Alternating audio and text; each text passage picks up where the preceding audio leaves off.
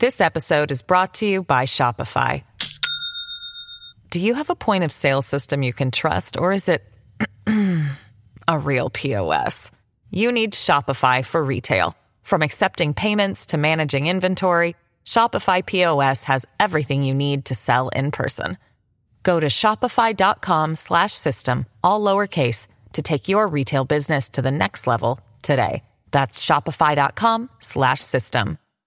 Hello, everybody. This is Marshall Poe. I'm the editor of the New Books Network. NBN listeners like to read books and buy them. So we thought we'd tell you that right now, our friends at Princeton University Press are having a remarkable site wide sale. You can get 50% off books, including ebooks and audiobooks, with the code 50, F I F T Y, at checkout until May 31. You can save some real money on Princeton University Press books. I encourage you to go there and check it out. Hello, my name is Ian Drake, and this is the New Books in Law podcast. And we are joined today by Aya Gruber. She is a professor of law at the University of Colorado Law School. She's a former public defender and a frequent commentator on criminal justice issues. She's appeared on ABC, NBC, PBS, and her work has been featured in the New York Times, the Denver Post, and the Associated Press. She's joining us today to discuss her latest book entitled The Feminist War on Crime the unexpected role of women's liberation in mass incarceration. Aya, thanks so much for joining us on the New Books in Law podcast. Thank you so much for having me. So, this is a book about, as the subtitle indicates, an unexpected role that women's liberation uh, plays in mass incarceration. There's a lot in that subtitle. So, can you ex- uh, unpack that subtitle to explain your thesis, and then we'll go into detail about it? Well, yeah, let me start with the one that people are probably more familiar with, especially these days, which is mass incarceration. So I think people are, are realizing sort of widely now in the United States that our country has the biggest prison population on earth. Um, we have less than 5% of the world's population and over 20% of its prison population. That prison population is um, disproportionately people of color, men of color, women of color, Latinos, and African Americans. And um, we just have an enormous amount of people under penal supervision. And right now, I think people are are really becoming aware of the perils of that, not just with the Floyd protests and the Black Lives Matter movement, but also seeing how coronavirus is ripping through prisons because of the unsanitary and overcrowded conditions. So that's the mass incarceration point. And I, I, I really think that a watershed moment for people understanding the nature of mass incarceration was in 2012 when Michelle Alexander wrote The New Jim Crow. So that's what I mean by mass incarceration. Um, now, the feminism part is a little bit trickier. And that's really what the book is about. What do these two phenomena have to do with each other? So, you know, I was a public defender a couple of decades ago, and I've been a law professor for 18 years. And I always knew that there was some connection between feminism and crime control politics, um, incarceration, prosecutorial uh, policies. I had seen them up close, right? Domestic violence prosecutions, sexual violence prosecutions. And I saw that a lot of feminist energy were, was going into these prosecutions. But I really didn't know why or the origins of it. I mean, I knew sort of how it worked. I had written articles on domestic violence court, and I knew how that prosecution operated in my client's life, life when I was a public defender but I really didn't know the origin of it or just how deep this connection was. So that was my inspiration to write the book, to really dig down to find out what is the story here of feminism's contribution to this very peculiar situation in the United States of mass incarceration, this very unique American situation. Um, and I found out that you know, the stories I'd been told about it, well, it's just, you know, a small part of feminism that asked for prosecution of gender crimes. Really, the reason why feminists were involved in prosecution is that they were taken over by the criminal justice system. Well, these were just sort of guesses. And when I went back 150 years in the history of feminism in the United States, I found this really complex, interesting, and deep connection between uh, crime control, politics, and policies, and feminist quests to achieve women's empowerment. So, you mentioned you were a public defender. Do you think that if you'd lacked the experience of being a public defender, that you would have written this book? I really doubt I could have written the book in the way I wrote it. Um, so let me go back to law school for a second, and I opened the book with this. I was really feeling this feminist sort of civil libertarian dilemma. So it was just two sides of my senses of justice, right? So on the one side, I was already by law school, actually by grade school, pretty against government programs of mass detention because my mother had been uh, interned uh, with other Japanese Americans in a camp during World War II. So I already had this this sense of you know putting the government to the test when it wanted to use military tactics against its own people and use you know sort of incarceration and the pain of punishment.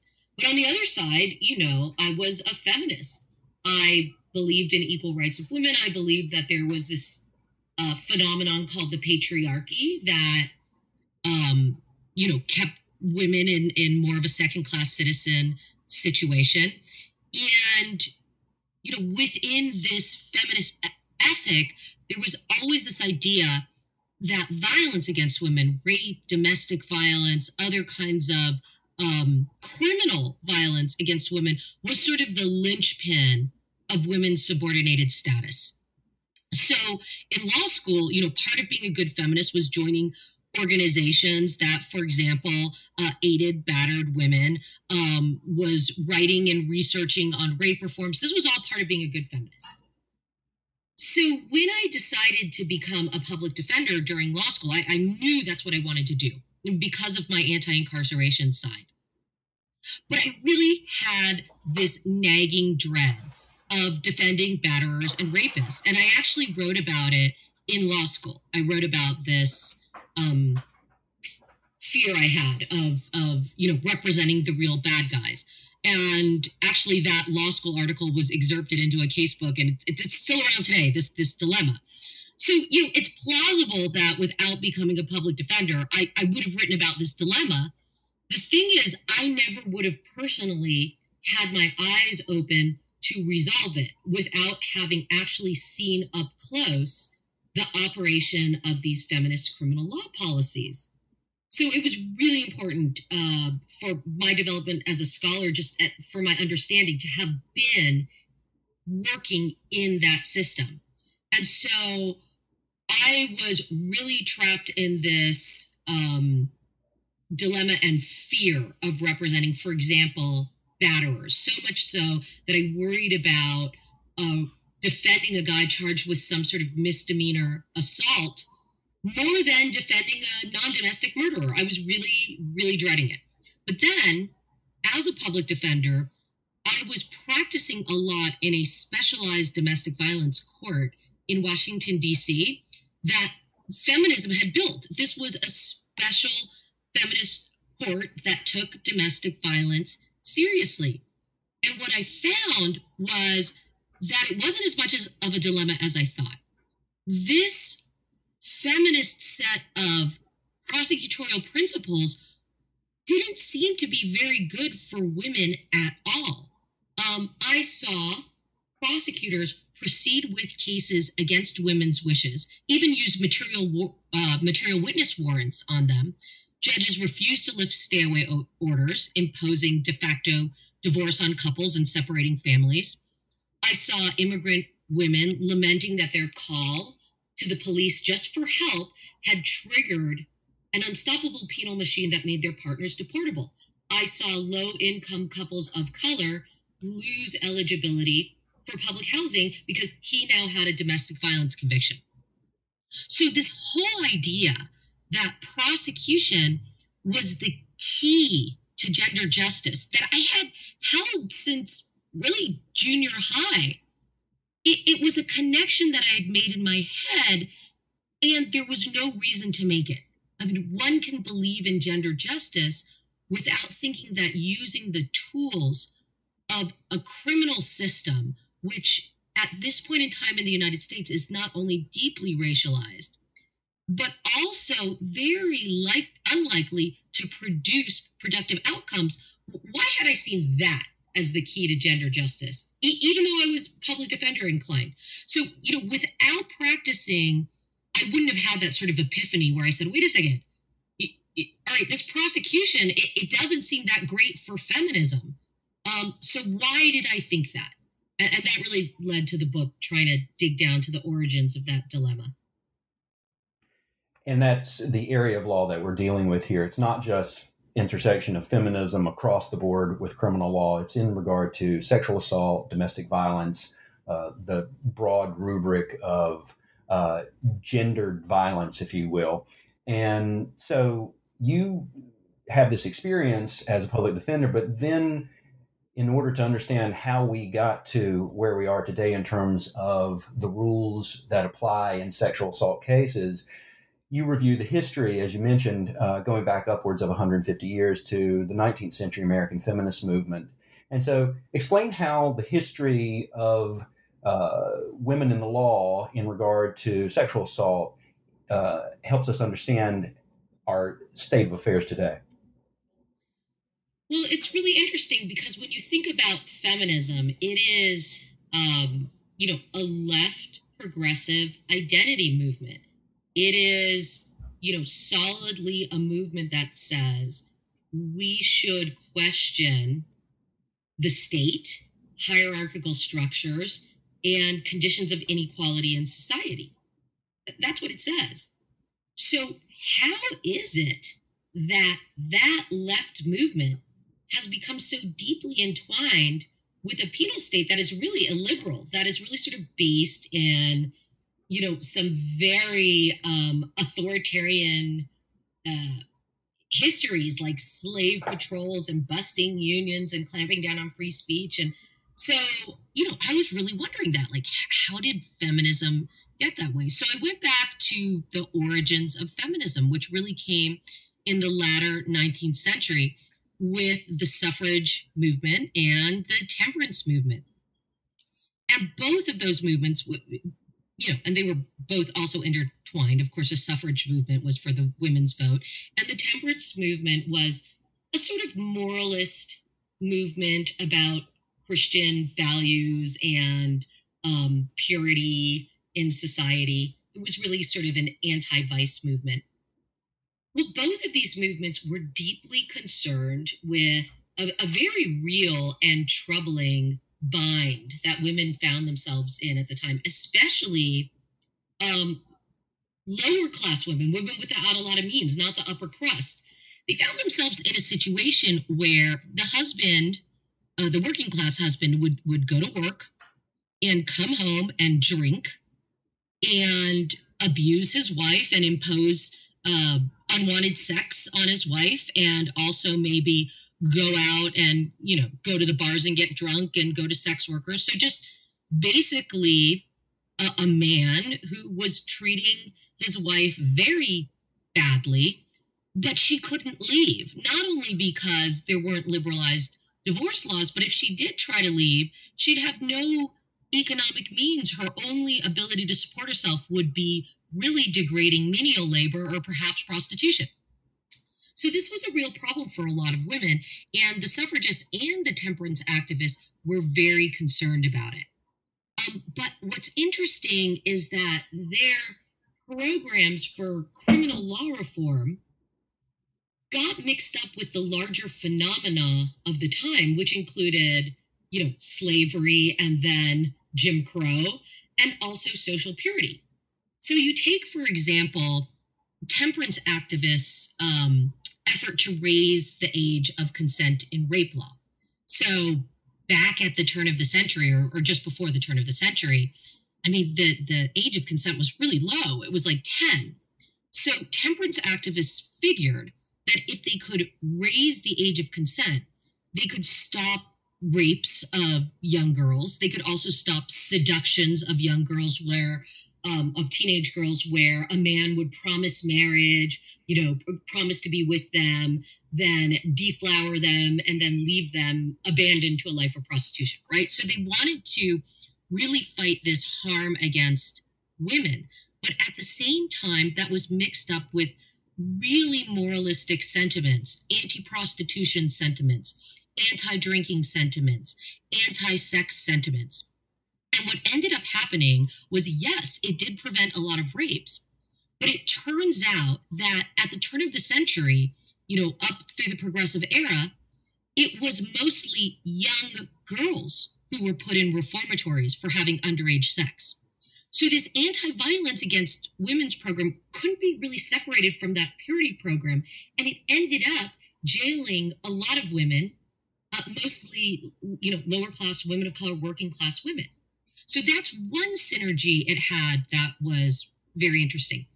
Another one was in the post Civil War South, uh, purported fears of Black male sexuality and Black men raping white women were the ground for an epidemic of lynching and the terrorizing of freed enslaved African Americans.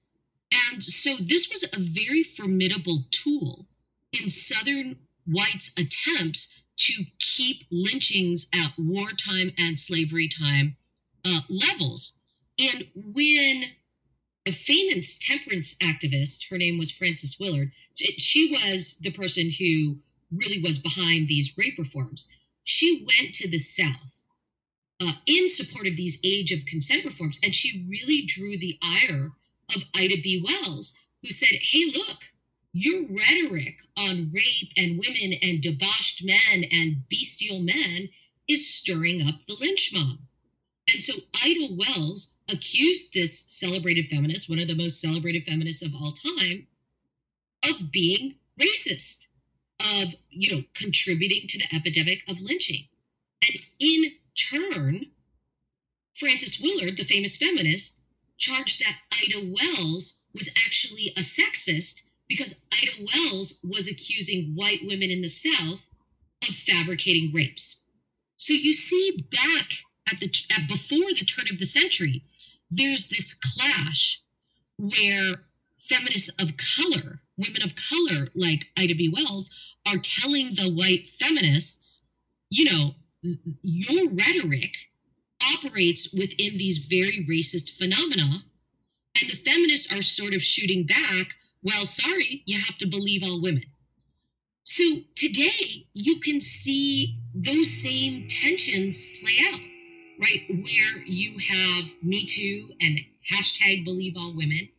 And, you know, that's running up against some of the Black Lives Matter defund the police sentiments so, you know, people are taking to the streets saying, like, look, this carceral system, this prison industrial complex, it's really racist and it has a lot of pathologies. Um, and, you know, some feminists are rejoining, well, if we get rid of police and prosecution and imprisonment, what about rape? What about Me Too? What about hashtag believe women? So this has been going on for hundreds of years. And I think that understanding the history sheds a lot of light on the present. So it seems that um, one of one aspect or one theme it's implicit, it's not really expressly dealt with in your coverage of the 19th century, is that positive law can be a powerful force for shaping the culture and the society, and that if only the formal law, whether it's federal law through prohibition, constitutional amendment, or in the various state laws and maybe even special laws in regards to sexual assault per se, that the notion of uh, changing the culture, the first stop on that or the first tool in the toolbox is going to be the, the change in the formal positive law. Is that, do you see that as a theme or? Um, I, I, mean, I see, I see a critique of, of, of that theme, right? Like, so, so that is a very common um, logic sort of running through politicians' efforts to criminalize bad things, right? So the idea is if we identify, you know, whatever our harm du jour is, something that we think is bad, we need to criminalize it because criminalizing it, quote unquote, sends a message, right, that this is bad. So when we identify a pathology in society, you know, what we should do is throw some criminal law at it, right? That that is such a basic notion that it's almost impulsive now. Like whatever, you know, if if if you know Hannibal Buress goes on, on TV and, and, and talks about Bill Cosby, okay, criminal law, right? From if there's um, you know, a report uncovering some, you know, pollution in, in a creek, go to criminal law for, for the polluters. That is just a very basic instinct. But it's also something that is really a very deliberate product of a certain type of politics. And, you know, sort of in the academic circles, you call it neoliberal politics. But this is the idea that governments play a very limited role in addressing societal harm right? And you know that that's a philosophy right? That's a small government philosophy and it runs counter to sort of social safety net philosophies socialist philosophies or philosophies that give a more robust role uh, for the government in addressing sort of harms and inequalities in society.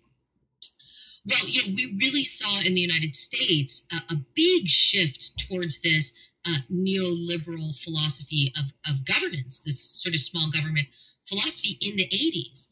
And, it, and it's no coincidence that it went hand in hand with the war on crime, with the tough on crime movement. Because the idea is you would shift the narrative of social problems onto individual criminals and then say, look, the acceptable mode of governance in this space is criminal law. Um, and that sort of recast poverty and the associated conditions of poverty. Um, you know, racism and the associated conditions of racism, sexism and the associated conditions of sexism to a problem of bad, evil criminals that can be solved, that can be quote unquote solved easily with criminal law. I mean, there's nothing easy about it, but that's at least a very palatable political soundbite. So, so there was many years in the making of this impulse that when you see something bad happen, when there's an explosive media report on something, you throw criminal law on it. And that very act of creating the criminal law solves the problem. Right? That that that was a, a very many political years in the making.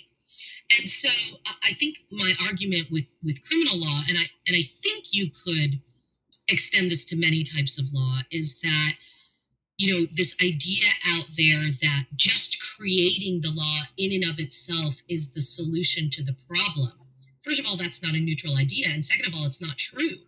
Law has so many different downstream effects depending on, you know, eh, you know how it's put on the books, who it's communicated to, who is executing it, whether there's a backlash, you know, what is the population of people it affects.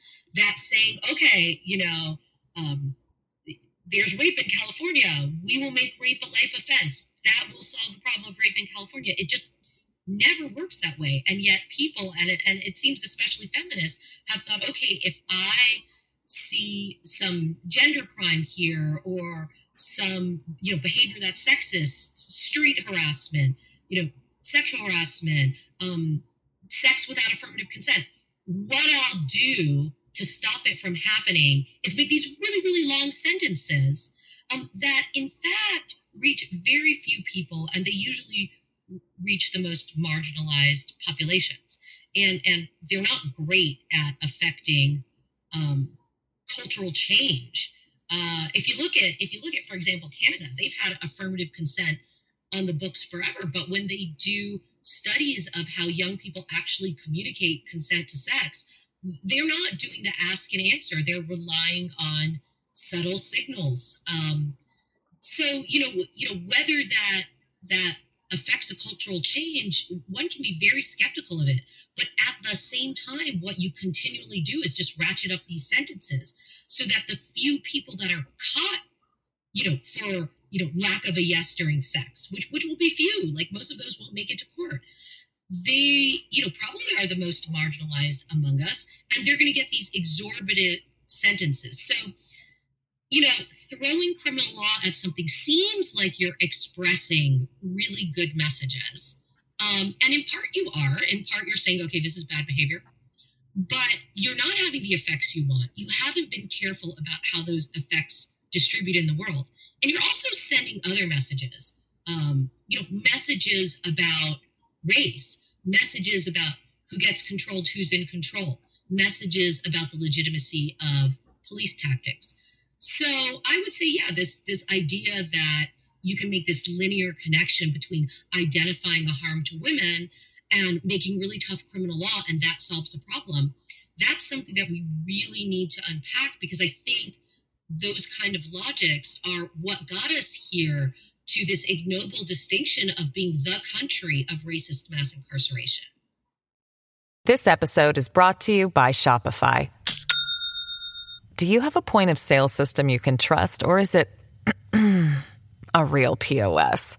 You need Shopify for retail. From accepting payments to managing inventory, Shopify POS has everything you need to sell in person. Go to shopify.com/system all lowercase to take your retail business to the next level today. That's shopify.com slash system.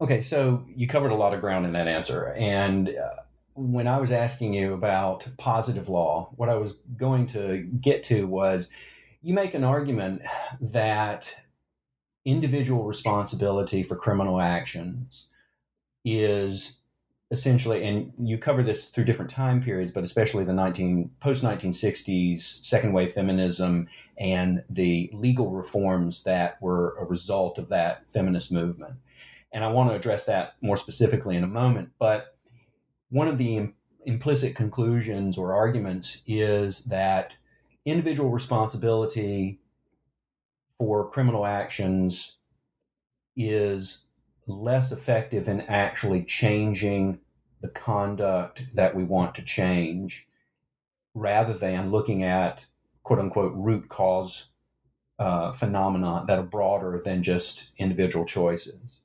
And that seems to be implicit in your argument. In other words, you want a criminological landscape, if you will, that evaluates root causes for criminal behavior and understands the dynamics of how people actually interact with one another in the, in the real world, and an awareness that uh, formal rules or positive law does not yield necessarily the type of social landscape that we think it's going to.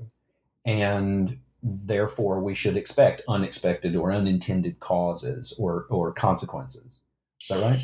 Right. I mean, I do think there's a legal realist strain in there. Like, just because you, you know, intend a law to reduce um, opioid addiction, say, right? And so you say, okay, so what we're going to do is we're going to make possession of an opioid a 10 year felony. Yeah, like, like you say that. Um, and the reason we're doing it is because we want to reduce opioid addiction and opioid overdose deaths. Like you could say that, right? And and maybe you could even feel that. You could say, okay, that that's what this law is for. Um, you know, and then you can leave it at that. We we made some law and it was to address a problem. But you know, I, I think it's very unlikely, just given everything we know, that that law is going to address that problem. It's it's it's not going to work. So I do think that any good lawmaker, any good governor has a responsibility to do the legal realist step, right? You can identify the problem and you've got to be pretty careful how you frame and identify problems too. But, but let's say you are. You, you've done a study, you've done a commission, you've studied the problem. Now you have to be extremely careful about how you're going to devise law to intervene. And, you know, a lot of especially federal criminal law has been purely symbolic. It's like, okay, we've seen a problem in the news, you know, and I want to campaign on, on some against it. And there, there's been no attempt to see who the winners and losers of the regime is going to be, whether it really is going to have a deterrent effect, whether it really is going to reduce opioid addiction and deaths, and you know what the costs of that program are going to be. Um, so I'm not saying never use law. Yes, you can use law, but there's this tendency with things identified and spectacularized as cr- individual crimes and individual bad behavior to like automatically jump to the criminal law because of that history I was talking about, and then not do a very full and good analysis trying to determine what the downstream effects of it are going to be. So I do think we need law. I do think we need governance.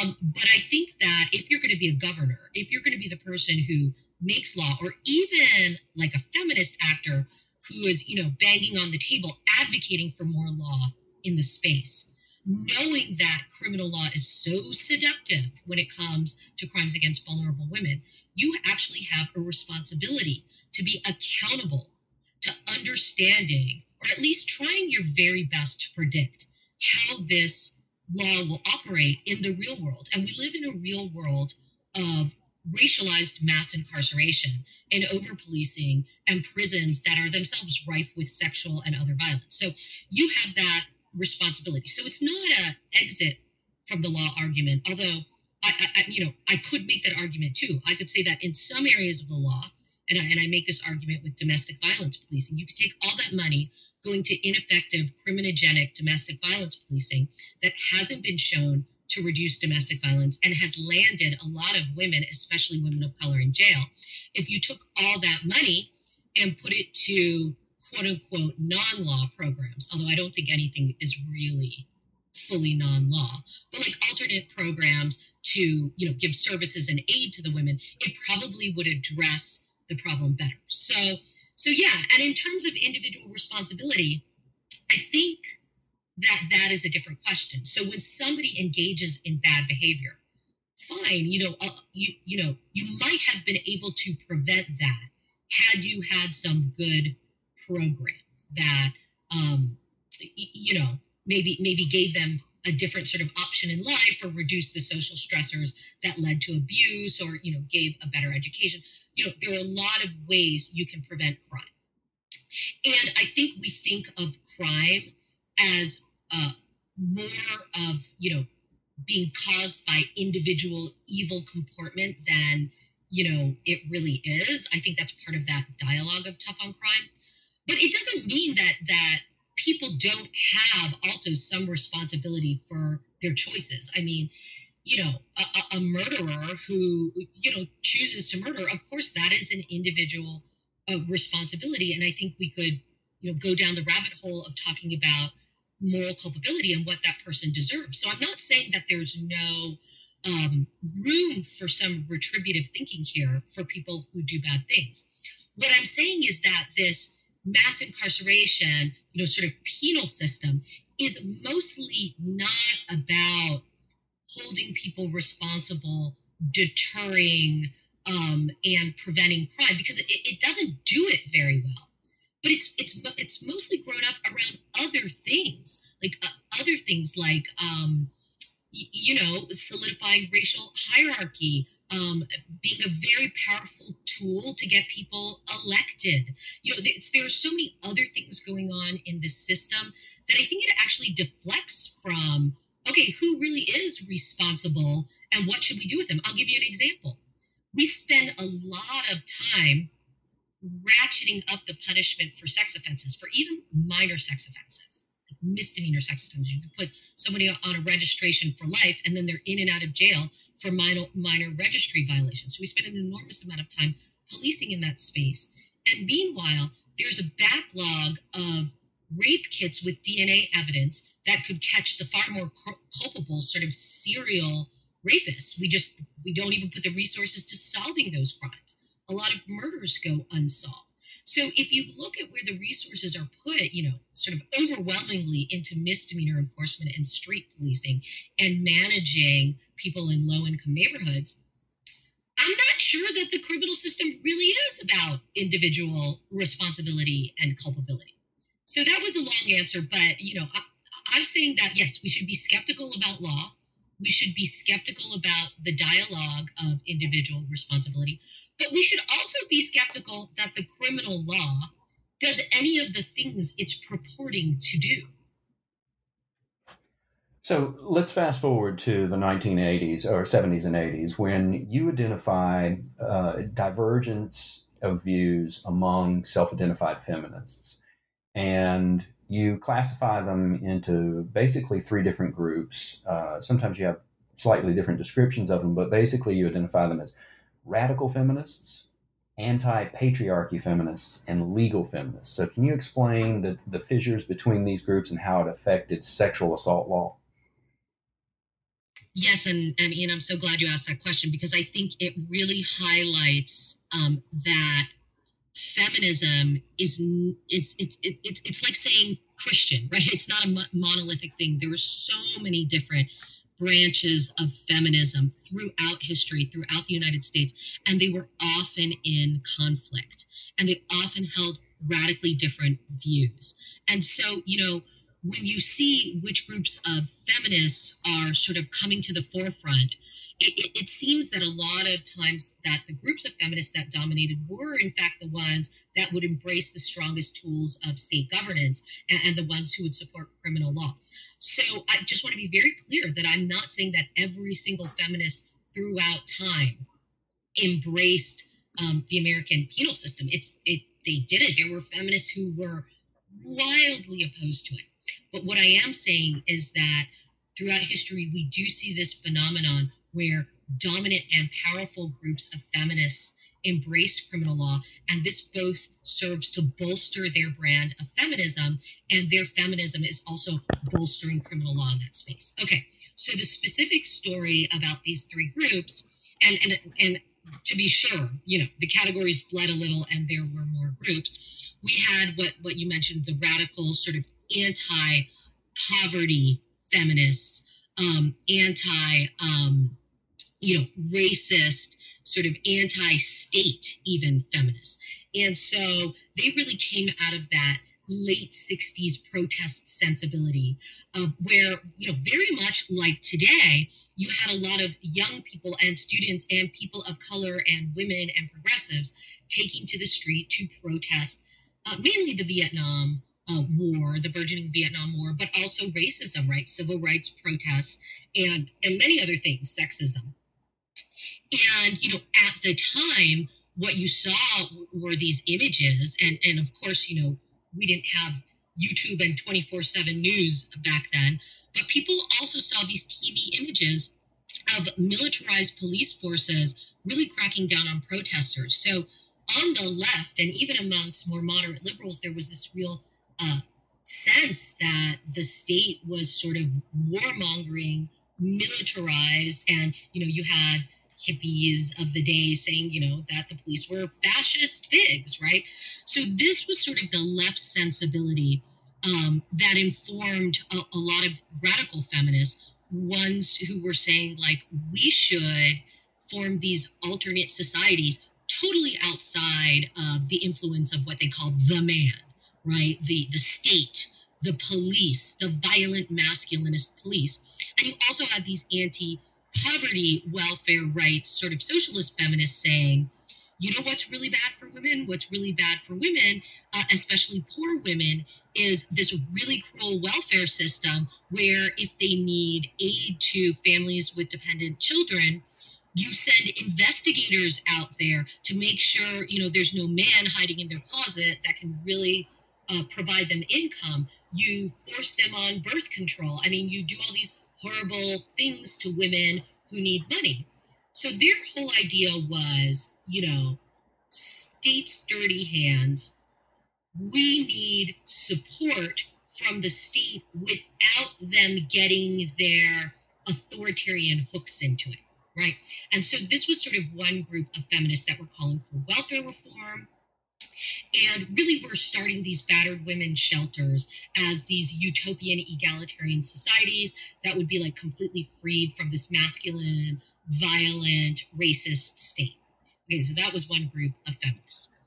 And then there was sort of, um, you know, anti-patriarchy feminists, really ones who thought thought we need to fight these structures that keep women as second class citizens within the workplace market right? So i think this is what people mostly think of as like national organization of women um, and that second wave betty friedan style feminism right? So women need to get out in the workplace and there can't be discrimination against them, and we shouldn't be stuck as housewives in these sexist marriages. And, and these anti patriarchy feminists could also range from more radical, like lesbian separatist feminists who wanted to destroy the entire institution of marriage, which they saw as sexist, to less radical feminists who really wanted equal opportunity in the workplace. So that was one group of uh, the second group of feminists, and they were slightly different than these totally anti-state,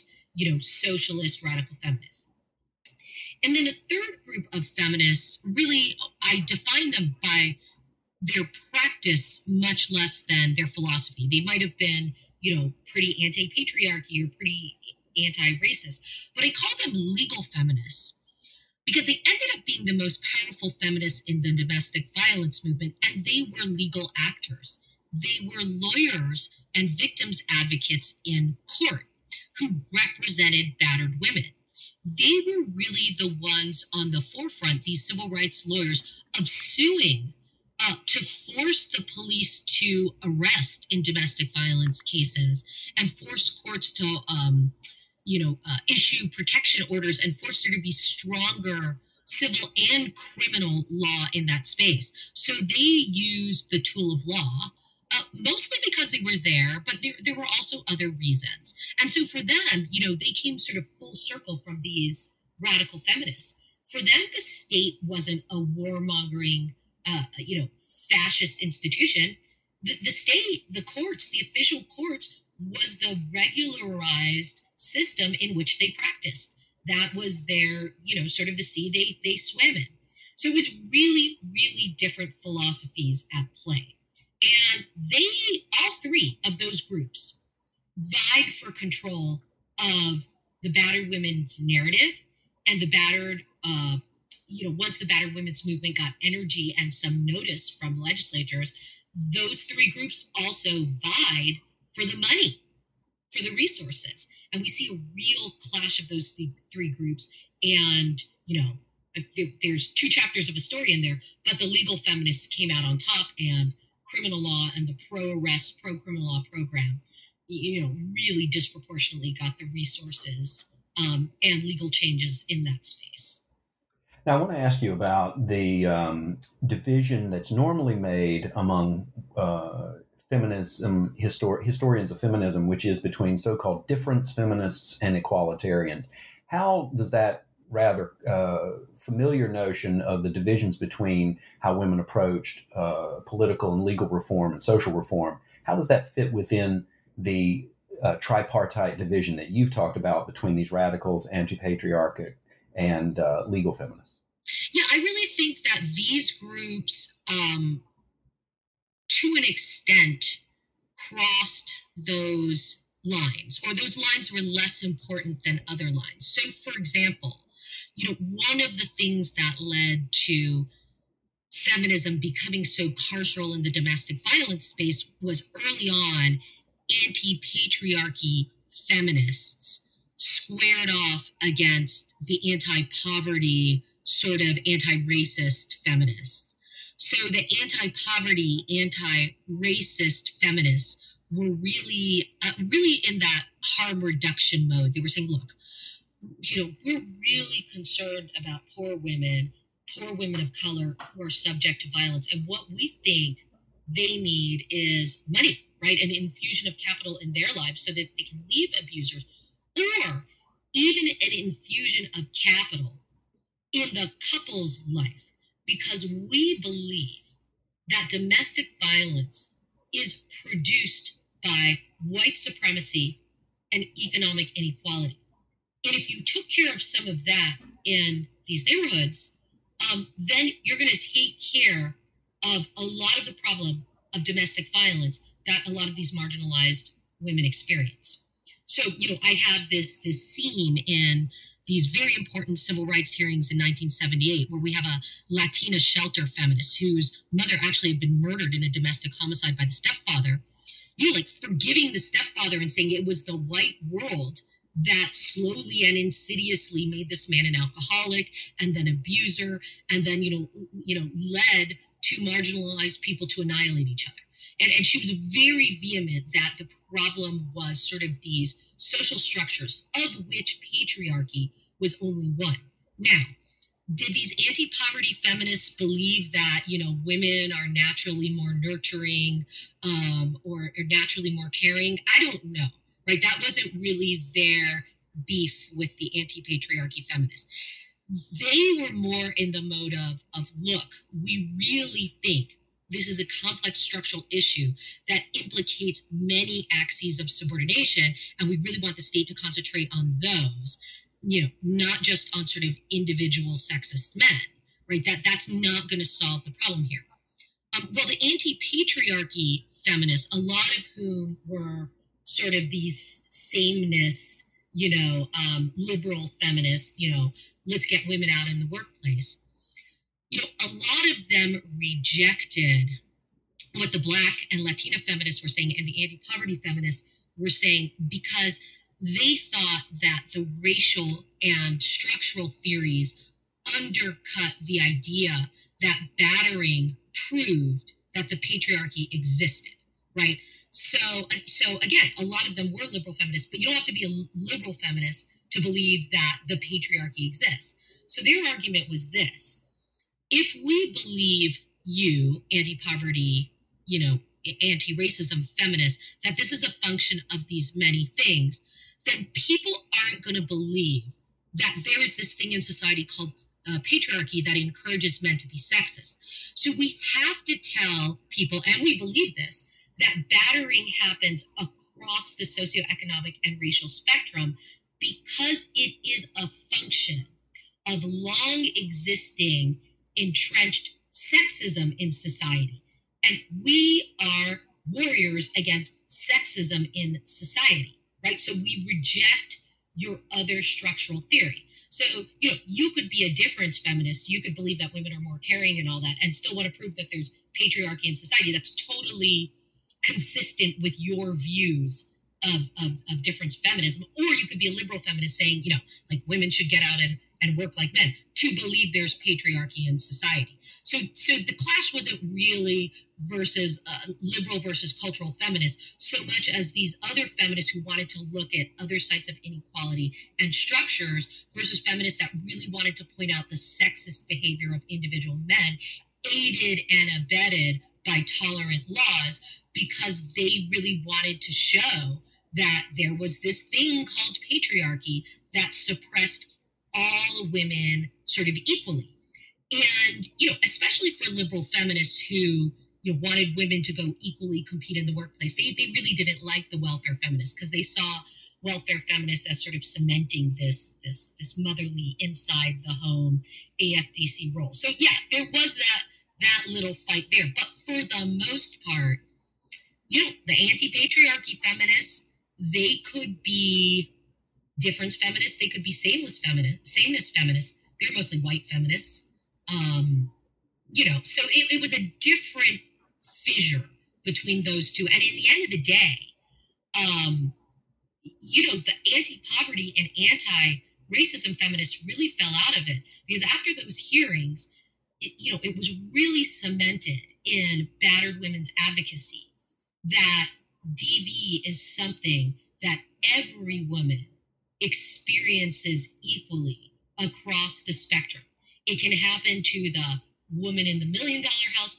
It can happen to the woman who was homeless, right? Um, and so that what what Beth Ritchie, uh, you know, DV expert calls that every woman narrative, really ruled the day, and it was that every woman narrative that kind of directly eventually translated into the criminal law. Well, beyond the theoretical disputes or outlooks of the different feminist groups, you also detail the battles that they engaged in with the use of social science data and how in one sense you don't use this term but it sounds like they essentially they meaning either side in this battle will cherry pick research that fits the picture they want to present uh, while ignoring or even denigrating and sometimes personally denigrating uh, the researchers on the other side, researchers being sociologists and psychologists. So, can you comment upon uh, the tactics that were used in trying to make these arguments? Yeah, and I, you know, and I think that everybody probably cherry picks. You know, I, I, think we all engage in motivated reasoning when it comes to reading empirical studies. You know, in uh, fields where we have strong opinions. So I wouldn't blame for that. There's a really peculiar genealogy of those policing studies. So just to, to briefly go back quickly, so this this every woman uh, narrative where you know every woman got eventually imagined as a white woman who was subject to brutal abuse and wanted police to arrest the man led to these policies right of, of pro arrest that didn't fit very well in other women's lives who maybe didn't want the spouse arrested or you know had to rely on the man for uh, money and, and and you know wasn't a rich woman who could get a divorce and child support and alimony right? So anyway so the separation and arrest program took over. And so you know these these programs started as pilot programs and they were really uh, pushed by by feminists, by these legal feminists and their lawsuits and their advocacy. And in 1984, um, uh, two two researchers, uh, Lawrence Sherman and Richard Berk, they released the results of a study of the Minneapolis Police Department, and it was a pretty limited study. It was about uh, 200 or so cases. And what they did was they randomly assigned police um, who were responding to domestic violence calls to either, you know, uh, give a warning to the guy, um, temporarily guy, I mean mostly guy, to the to the accused, um, temporarily remove the accused from the home for eight hours or or effectuate a, a full-blown arrest like handcuffs take you down to the station book you on charges arrest and they compared the efficacy of these three uh, types of responses at reducing future violence within a six month period. And uh, Sherman and Berk found in this Minneapolis study that arrest was in fact best. It, it did lead to lower arrests for and self reports when they went back and, and, tried to find the victims and do self reported DV, that these arrests did lead to lower incidents. Well, this study made a splash in 1984.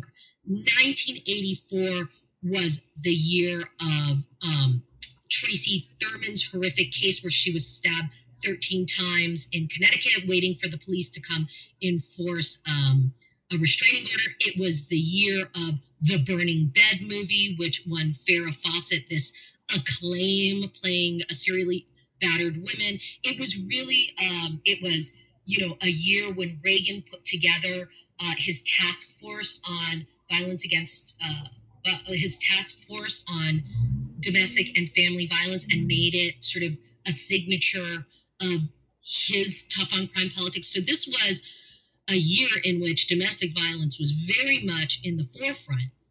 And these preliminary findings of this Minneapolis study were released in the science section of the New York Times, and they made the nightly news, and they made this huge splash, right? So feminists in that space were elated. They were like, "Look, see, we told you." You know, uh, you know, police said police said they weren't arresting because they were afraid it would escalate violence and make women worse off. And we always told you these police were sort of sexists who liked domestic violence, and we were right, right? So this was a very celebrated study. But at the to- same time as this study was being lauded, Sherman and various other co authors, including Berk, were doing follow up, larger scale replication studies in cities like Milwaukee and sit in Florida and Colorado Springs around the country and following up these cases in a longer period of time. And they were already, already as, as, as states and police departments were racing to adopt these mandatory arrest policies, already these replication studies were showing that the deterrent effect of arrest wasn't so clear it, it, it was really a mixed bag. And it seemed to work best in areas, uh, middle class areas, where the woman was married to an employed husband, right? Like, so they had some uh, greater socioeconomic power. Then that arrest sort of like was a disruption of the life and could be that, you know, wake up call that the man and, and, and woman needed. So it, it seemed to have some deterrence effect in that space. But amongst poor communities of color with high levels of unemployment, it clearly exacerbated violence. Like it could increase domestic violence within a two year period by 50%. So this was very stark and it was very clear. And the man being unemployed, like having that economic social stressor, was a huge factor. And, you know, so the theory was when you're already really marginalized, subjected to police brutality arrests, you suffer from racial discrimination, and you're unemployed, like just putting more arrests in your life just exacerbates the pathologies that make you violent, right? And so this really had an escalation effect in those areas. And so, you know, by 1989, these results are out. And by 1992, Sherman and his co authors possessed enough evidence to say that mandatory arrest policies, quote, make as much sense as fighting fire with gasoline. But yet, you know, this was a tough on crime program that was also a win for gender justice. And both feminists and policymakers were exceedingly reluctant to reverse the policies that they had just made in the name of women. And moreover, police now liked them. They liked them a lot. They didn't have to exercise any discretion in that space. They didn't have to try to mediate, right? They, they knew what to do, uh, you know, sort of immediately. And so they didn't exercise discretion, which led to increases in arrests of men, but not as much as increases in arrests of women. If they were violent, well, we're not exercising discretion. We'll arrest you too.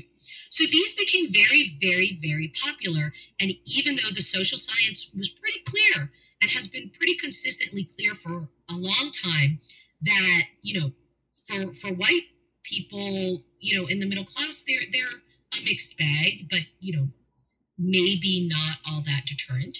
Uh, but for the most marginalized women who are subjected to violence at higher rates, that turned out that the every woman uh, rhetoric was not true. It's very criminogenic and it very much uh, creates more of the pathologies in these low income over policed neighborhoods. So that became clear. It's just that by the time it became clear, it was kind of too late.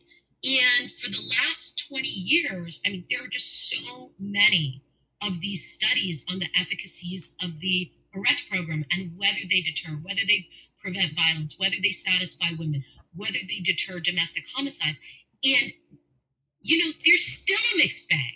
They still show that, yeah, they work for some women, some women like them. They really don't work for other women. Other women end up in jail. And one of the, you know, more shocking studies was a 2007 study that found a correlation, a significant correlation between mandatory arrest policies and domestic homicides. And the theory was that, you know, if you send police busting into that space against a woman's uh, wishes, arresting the men in these marginalized communities, she will learn not to call the police again. And, you know, she might be the most at risk person. And that one time she doesn't call the police could be the time of the homicide. So there's at least some evidence out there that not only is it criminogenic, but it's criminogenic of the worst kind of domestic violence. Well, we're almost out of time, but I do want to ask you beyond the history that you cover, you also make some policy recommendations based on your assessment of the current legal regime regarding domestic violence, rape, uh, sexual assault, the whole broader rubric of male female gendered crimes. And one concept that you address, which I found very intriguing, is the notion of the victims or alleged victims and perp- alleged perpetrators, quote unquote, convergent interests. So, can you talk about how this uh, concept plays a role in your understanding of how the law should be shaped? Yeah, so when you look at, for example, victims of domestic violence and women who have been subjected to family violence and violence in the home, especially if you look at um, women who suffer from discrimination and subordination on multiple axes. And you ask them and which you know something that is so great is that we now have this body of social science uh, where you know i think they're treating the women less as objects of study you know um, you know do these arrest policies um, you know decrease the incidence of violence against them and then just sort of presume policy prescriptions from you know those women as objects of study to using to looking at the women as subjects of study. So asking them like what what is it that you want and need? Asking the service providers what did they tell you? What did, what did they say they benefit? What seems to work for them right? And so when you look at um, a lot of the women who suffer from this uh, sort of um, domestic violence they also suffer from police violence. They also suffer from economic inequality racial discrimination, they almost invariably have shel- shelter issues. They, they find it hard to maintain uh, stable residence. Uh, they have employment issues. So you look at all of these things they say they need. One of them in the mix is I need my boyfriend slash husband slash partner to stop beating me or to stop verbally abusing me or to stop this or to stop that. And that is one of the needs they have. But oftentimes, it's not the top set of need, the, the top need, right? The top need might be, for example, authorization to remain in the United States, right? So it's not necessarily the top need. And so what has happened is this one need very much conflicts with the husband's, you know, desire to beat them, right? Which is you know, a to- totally horrible thing. But the solution is to send in the police to, to make them worse off in all these other needs, to make them potentially deportable.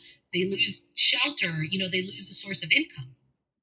So what we could do is say, okay, look, like the men and the women in these violent relationships have certain needs that are really in common shelter needs, childcare needs, money needs, visa needs, housing needs.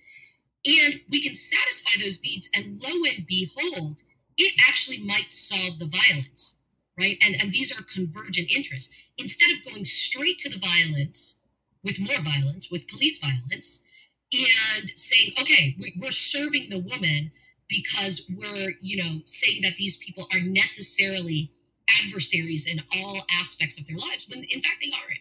They just aren't. People aren't that sort of black and white. They have multiple intersecting identities, multiple intersecting needs. So that's what I suggest. And of course, it's not going to work for all women because some women are going to say, yeah, my number one need is this guy's arrest, is getting this guy out of my life. Yeah, and that is going to be what some victims want and need, right? But the presumption that this is every victim and what they want is police presence to the detriment of everything else, it's just wrong. So I think we could like just switch a frame where we say, look, we now know a little bit about the history of this institution of policing, prosecution, and punishment, and how it operates to sort of cement social hierarchies and exacerbate certain social dysfunctions. We also know about the current operation of this. It's too large, it's too broad. Police are are pretty violent, pretty masculinist, uh, oftentimes there's racism in the system. Uh, we see that policing isn't rehabilitating anybody. In fact, it's it's leading to these massive collateral consequences that lead to more stressors in their life. So knowing all of this about the criminal system, my suggestion is that feminists look to it as a last resort, uh, to be used very sparingly, uh, to be used with a very critical eye.